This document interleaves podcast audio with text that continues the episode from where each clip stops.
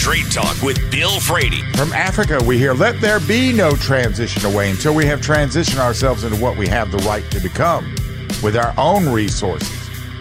Your kumbayas and solar cells won't drive a tractor.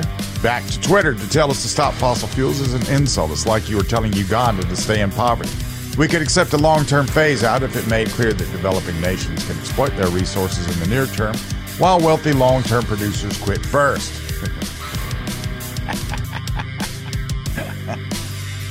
Even John Kerry's going to have to fly home, you know. And then reality intrudes. In the afterglow of the Dubai conference, the White House was forced to admit well, yeah, whatever we signed at the party, we still need oil and gas because we're just not ramped up with all the cool stuff yet. But we're working on it. Straight Talk with Bill Frady. Weekdays 10 to noon. News Talk 98.9. WORD. The voice of the Carolinas.